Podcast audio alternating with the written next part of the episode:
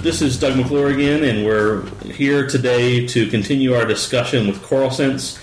I have with me the C T O and founder of Correlsense, Lanier Shacham, from Israel, and where everybody is safe and sound, uh, it sounds like. We uh, we welcome you, Lanier, and, and we left off last time getting through some of the basics around what business transaction management was, what a transaction was, and, and understanding of the Correlsense value proposition. And as I've talked with these other vendors and learned more about how each vendor is approaching this area called business transaction management, I see one of the initial differentiators that a potential client is going to start to ask questions around is in this area of transaction discovery and how that initial pieces and parts of, of a end-to-end transaction flow is discovered. Lanier, could you share a little bit about what transaction discovery is to Correlsense? What is, what does that mean to be able to discover an end-to-end transaction, realizing that that transaction, again, as we talked about last time, could be made up of thousands and thousands of, we'll call them transaction stubs or transaction fragments? Yeah, I think, first of all, thank you, Doug. You joined very much our last conversation. Happy to be here again. I think that the question of discovering transactions is, is critical. And as you said, it's indeed um, the first step. And you want to do that automatically, and you want to do it for distributed transactions, which span through different tiers and different components. And you want to do it without any prior knowledge as regarding where the transaction is going to flow through.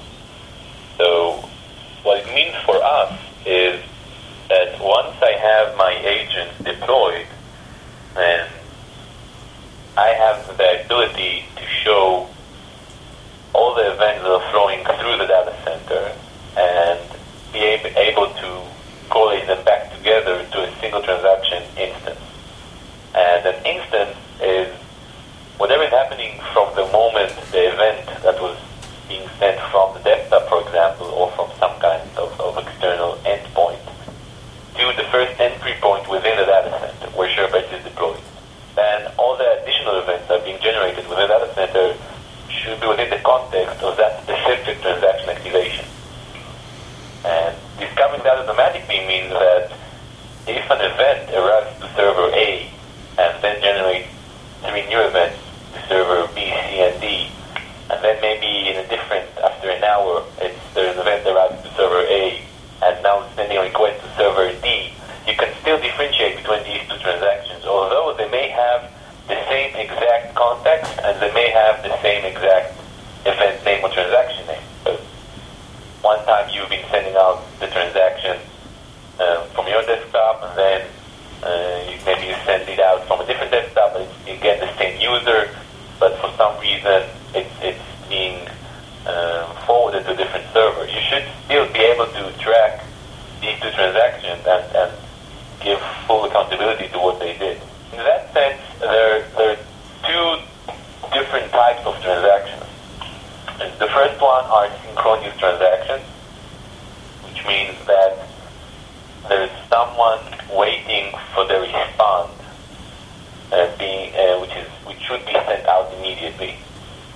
For example, you're doing an, an online deposit within your bank, then you're going to get some kind of response from your bank online system immediately. Now, the deposit may or may not be done at that specific moment in time, okay? But the authorization that they accepted your request will be sent back immediately. So this is an asynchronous transaction. The other type of transaction is an asynchronous transaction, meaning that it should be um, should arrive eventually to some kind of queue. Okay, that queue can be an E A I solution, a message broker of some kind, TIBCO, N Q, uh, or logic queues, whatever queue they're using. Or it can just be some kind of logic queue. It could be a, a table in a database, or even a file that someone wrote to. But as long as it behaves as a queue, then for us it is a queue. Meaning that a transaction will be written to that queue, and then there's some kind of process that needs to do a put, a get from that queue, and continue the processing of the transaction.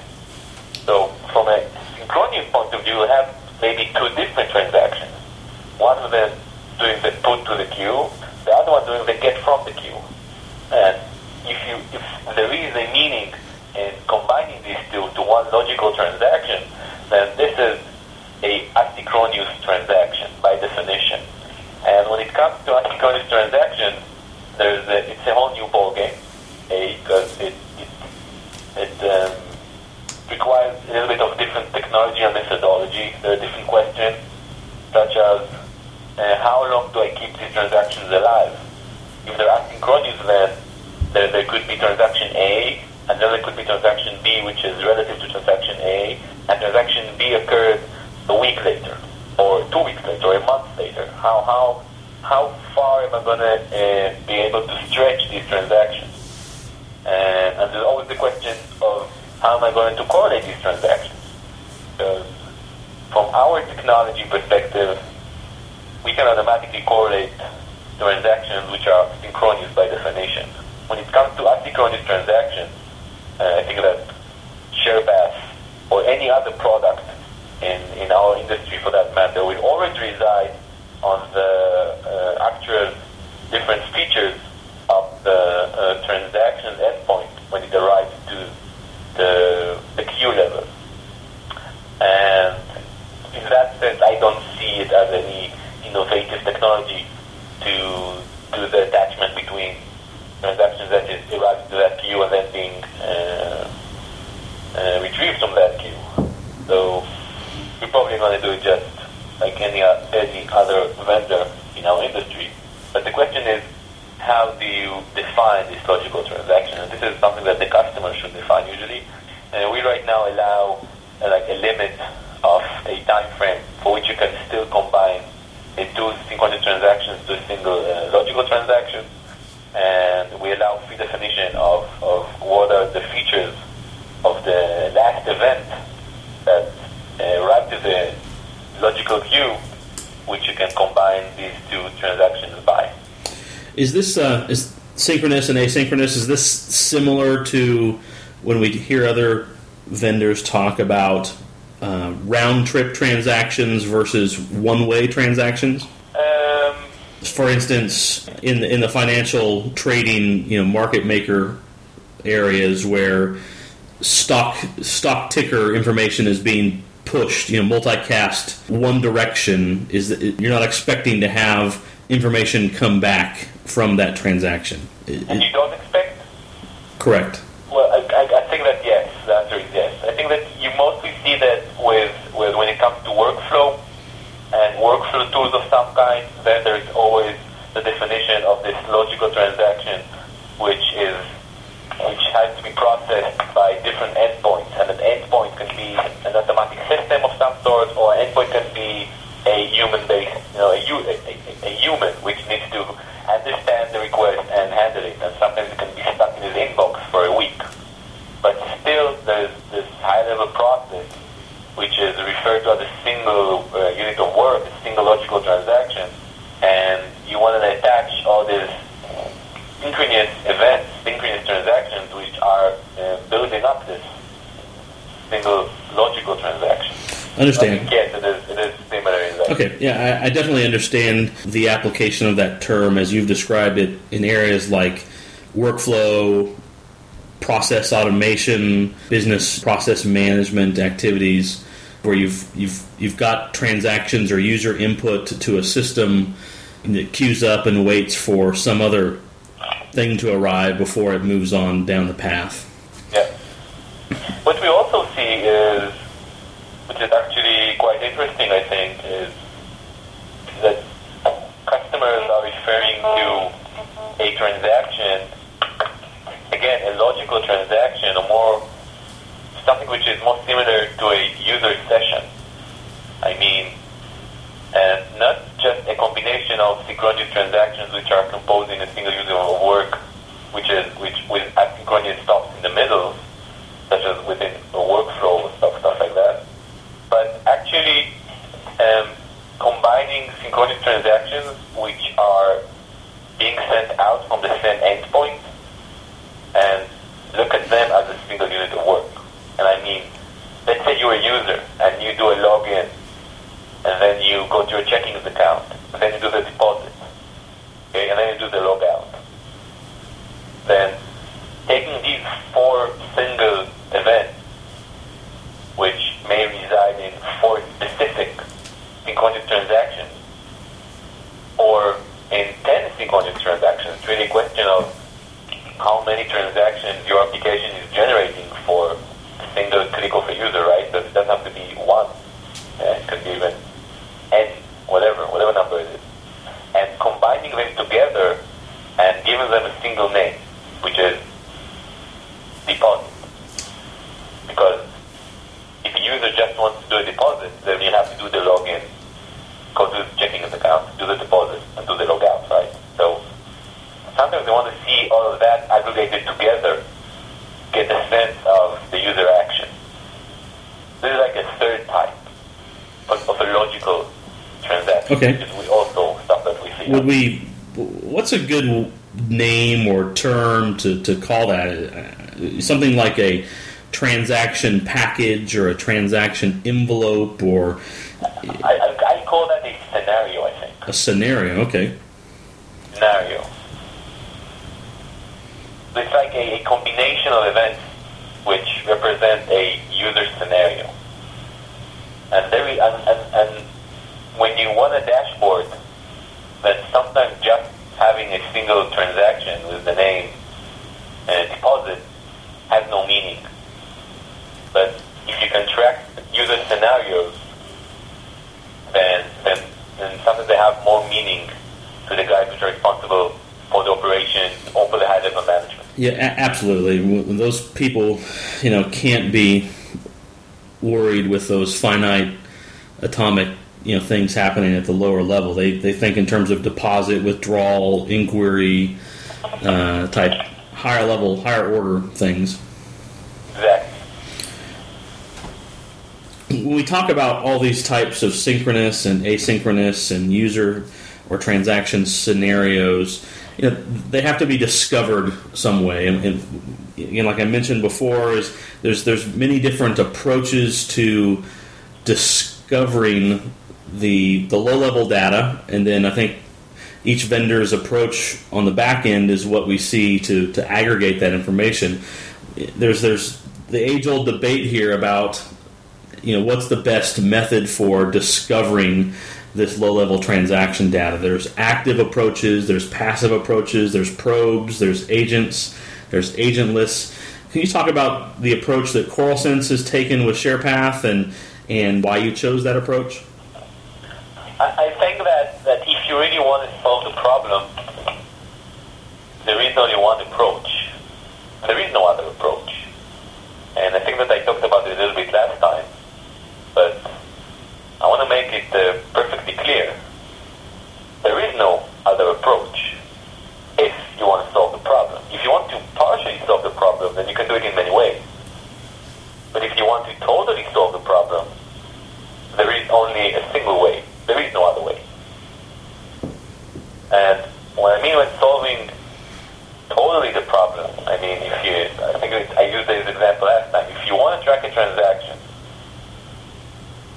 that arrives to a proxy, and then to a web server, and then through a load balancer, to an app server, and then to a message queue, and then to a database, and sometimes to the mainframe, then the only way to do it is, first of all, agent-based, because using something which is agentless means that you're just going to see the events that flow to a junction, and events that flow out from the junction. And, and even that, not necessarily all the time. It really depends what type of agentless technology you're using. When it comes to agentless, there is the network-based, which is hooking to the switches and, uh, and the hubs within the network topology, sniffing the network and extracting the event. And in that sense, you can usually only see what's flowing to the machine and out of the machine. Whatever is happening within the machine, between the different processes within the machine, you won't be able to see. So you may be blind to very important aspects of the transaction, right? So that's, that's when it comes to the network. When it comes to the agentless technology, there's even there's the approach of, let's do an agentless probe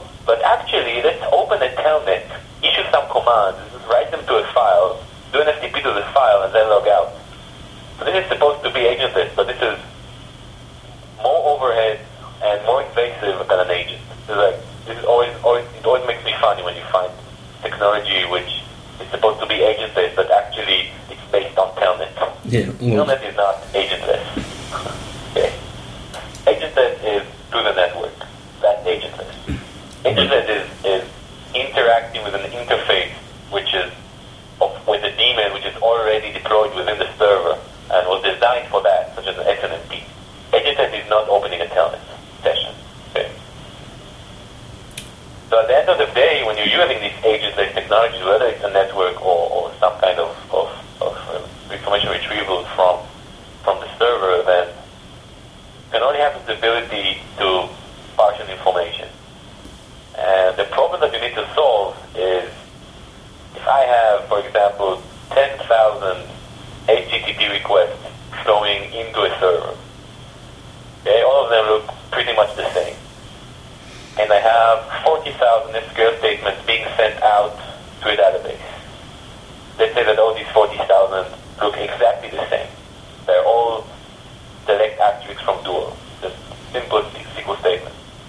And they're all happening within a time frame of, of five seconds. This is something that can actually, I have to see these examples in, in, in real customers. So now I want to find a single transaction out of the ten thousand H T T P requests and understand which S Q L statement is sent out. Okay, which of the forty thousand? This is just not a solvable problem from a network. Okay? The only way to solve it is by using an agent. And now when it comes to an agent, then there are different technologies. And there's, what is very common right now is tackling the high-level application layer. That's what you see with uh, with all of the tools that use uh, J V M instrumentation as their method for tracking transactions through application servers, through Java-based application servers. But what they don't have the solution when the application server is not Java-based. So they're only they only track through Java-based application servers, and, and now you have some vendors that are also using Microsoft A P I for .NET instrumentation as well.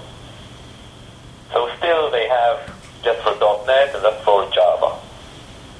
But the world is not just Java and .NET. We still have many proprietary codes being deployed out there, proxies, web servers, message brokers. The Java, the Java tier or the .NET tier usually is only a single out of dozens of different components which you can find within a topology of a single application. Okay, so we think it's not enough. We at Correlsense, we tackle it from a different direction, and we're doing it at a little lower level, which allows us to be more generic and more cross-platform than the other vendors. I really don't care if you're using Java or C, C++, or COBOL program. I'm still able to track transactions through your topology. So your agent is somewhere in the, the network stack of a of a server or at the O S level? Where would you place your agent? Different areas.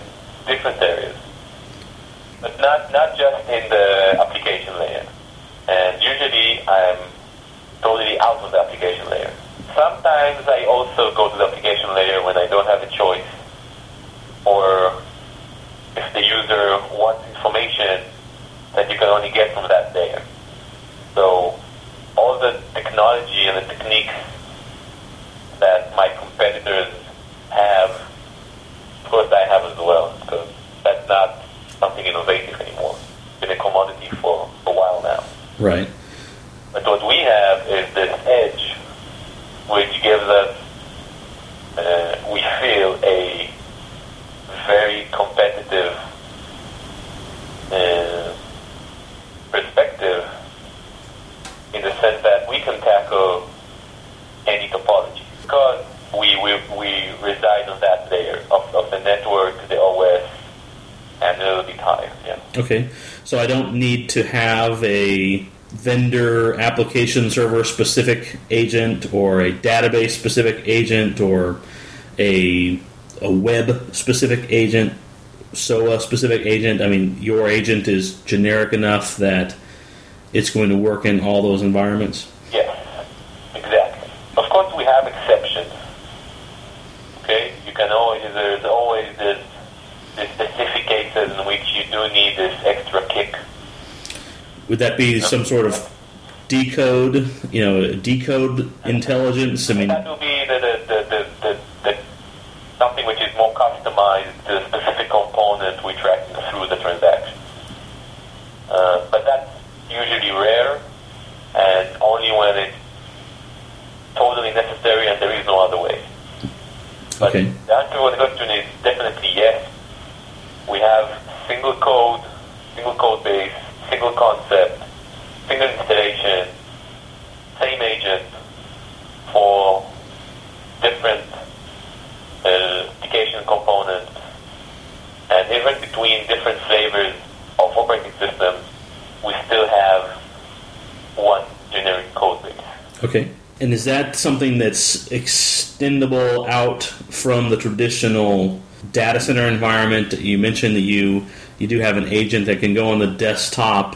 What about, you know, these emerging mobile areas like iPhones and BlackBerries or Symbian or other wireless mobile devices that are, you know, certainly key components of many business organizations in their end-to-end transaction flow? What what what do you offer in those areas? Is that the same agent, or is this where you're going to tend to partner more?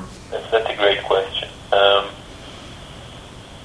what we maintain within is an agent flavor for web-based applications.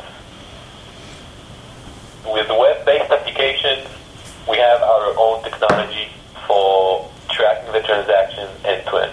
And in that sense, what I see at least with iPhone, which is, I think, the most exciting thing that's happening right now in the cellular web community.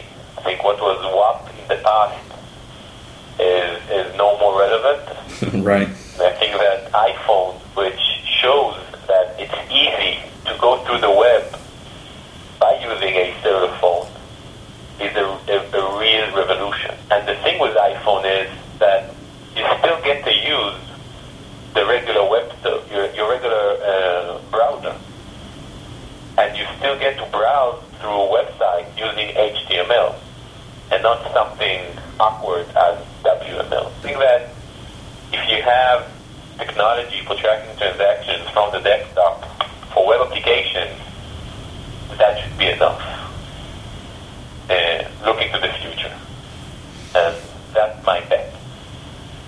When it comes to other proprietary uh, technologies, um, we're partnering right now, and we're not looking right now to develop our own technology for full desktop user measurement and for endpoint devices, just as P D As, et cetera, stuff like that.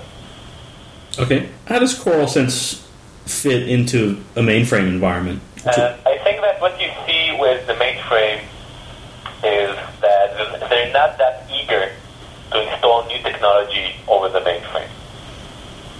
It's, it's, in the mainframe, there's stuff that has been working for a decade now, and usually the guys responsible for the mainframe like to keep it that way.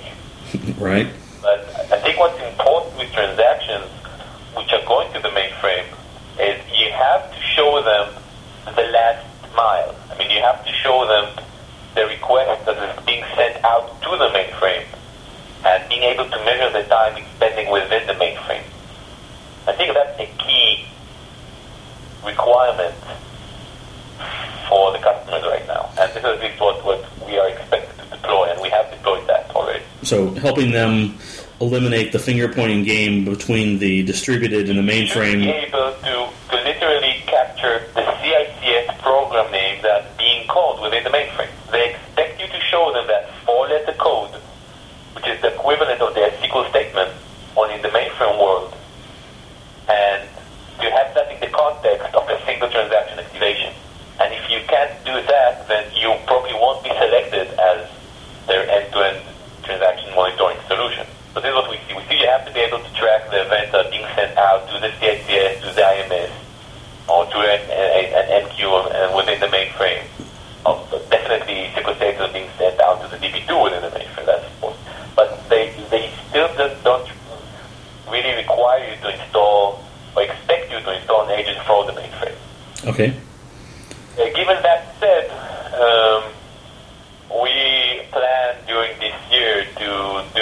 with uh, come up.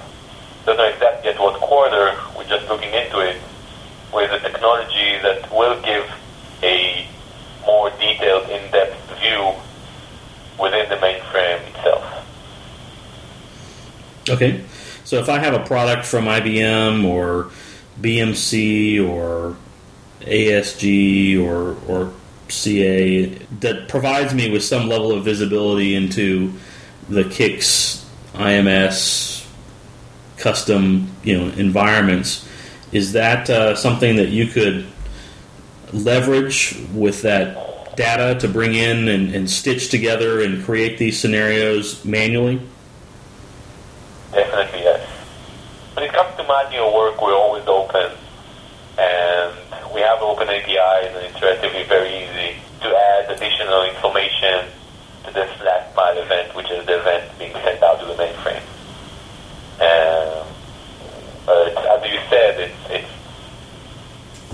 not out of the box right now. You know, okay. if you want to, if you want to hook information which was retrieved from an external vendor, uh, which is installed over the mainframe, then it requires uh, an integration of some sort. In these large environments where we are discovering, you know, potentially tens or hundreds of thousands of or more transaction fragments, you know, synchronous or asynchronous, or these transaction scenarios. That's, I mean, it's a lot of data that's discovered. What do, does Correlsense do with that discovered data? How is the back-end architecture or or infrastructure, you know, spec'd out to support that data for, you know, I don't know, is, is that quarterly or, or annual, or, you know, how do you handle all that data on the back end?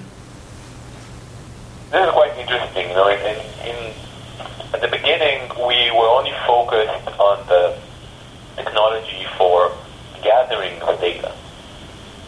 And I still see that as our core I P, and I think that's our our more competitive, competitive edge over other vendors. But what we understand right now is that the analysis and, and storing this information and handling it in the right way so it can be retrieved easily by the end user and for creating this meaningful alert, then you, you still have a challenge here, okay? So what we've built is our own small O LAP cube for handling this kind of information. A little bit like a small data warehouse.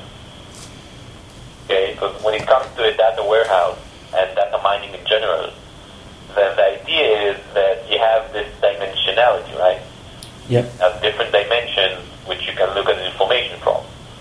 And you want to be able to do your queries and retrieve your information from these different dimensions. And when it comes to tra- tracking transactions, we think it's actually the same. Because you have your transactions, you have your events, which are uh, the building blocks for the transactions. You have your different tiers, your different servers, you have your, your clients, um, and many other features. And you want, you want to be able to retrieve information online uh, by these different criteria. And that requires a, a specific uh, data model for, for gathering this information. And so we've built that. So we have the raw data on one hand, and if you want to access a specific transaction activation and see exactly what it is within all the tiers, of course you can. But what we understand is that you also need all the time constant access to online data, which is summarizing information, right?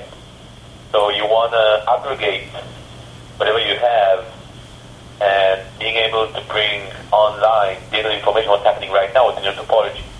So we do that in parallel.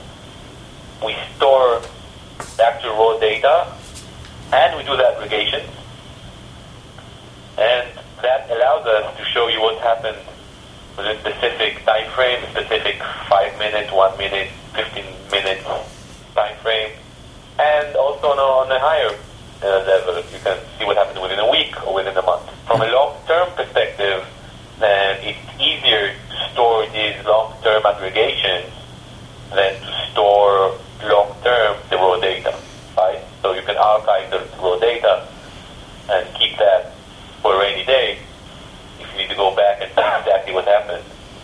And when it comes to the aggregation, uh, that's easier, right? So that's it. Sure. How long would you be storing the raw data by default? There is no default. The default is the size of the storage that okay. that SharePath server has, and that's really up to the customer. Okay. You can decide the size of the storage, if it's a terabyte, if it's a few terabytes, and that will define uh, how long it's going to be, because every application is different. No, uh, one application's event can be uh, forty bytes of information, and a different application's event can be eight K. This is stuff that I saw already. Right. So every application is different, and every application and transaction requires different storage, and every application has different volume, right? You can have this application with a transaction being one hundred K, but you have only, I don't know, twenty thousand equal transactions a day, and that's nothing. So it's really a question of, of what application you're monitoring, and once you have SharePath decode already, it's very easy to understand what's the capacity that is required and, and for how long it will be good for. Okay. When you're talking about these OLAP cubes, is that something that's proprietary? Is that something you've developed? Are you leveraging a specific database vendor or or other capability to create that? We, we're using some open source technologies for that and some self-development. Okay. Does the traditional tool administrator who would who would be responsible for SharePath have to gain expertise in data warehousing and data mining and OLAP? No. They don't need to be a database administrator to to manage the back end and the sizing and scalability, uh, or are they going to have to bring in you know somebody from their database team at a company to to help out there? No, we see that as our responsibility. We think that the back end of an end-to-end transaction management solution is something that has to be like a black box, it has to always work, and you need to have you need to have to give them the ability to look into it if they want to. But the administration should be your problem, not theirs. Right. And the, the database support is you know the traditional flavors, you know, Oracle, D B two, MySQL, S Q L Server. Of our own uh, internal database? Yeah. No. So this is a proprietary database that's all this information is stored in? It's based on open source technologies, and there's customization that we did ourselves, and there's something we developed ourselves. And yes, it's not that if you really want to do this fast and effective, uh, relying on the popular databases is not always possible. Uh, of course, it is potentially, okay? But we've decided right now to do the best that we can on our own and not rely on these commercial databases, which what usually happens is you find yourself trying to fit your needs to what they can offer you instead of it being the other way around. And when it comes to a long-term storage of online transactions, which every transaction has a tree-like view, this is not something which is designed for a relational database. Right. By definition, it's not. A relational database does not do a good job in being a long-term storage for transaction management. If you do only, if you only solve partially the information, the, the problem, then you may be able to to handle yourself with a simple relational database. But if you want to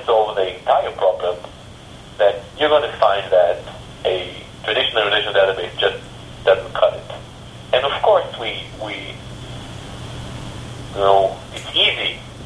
It's always easier to rely on what, what the, the, the usual stuff that you have out there. But unfortunately, um,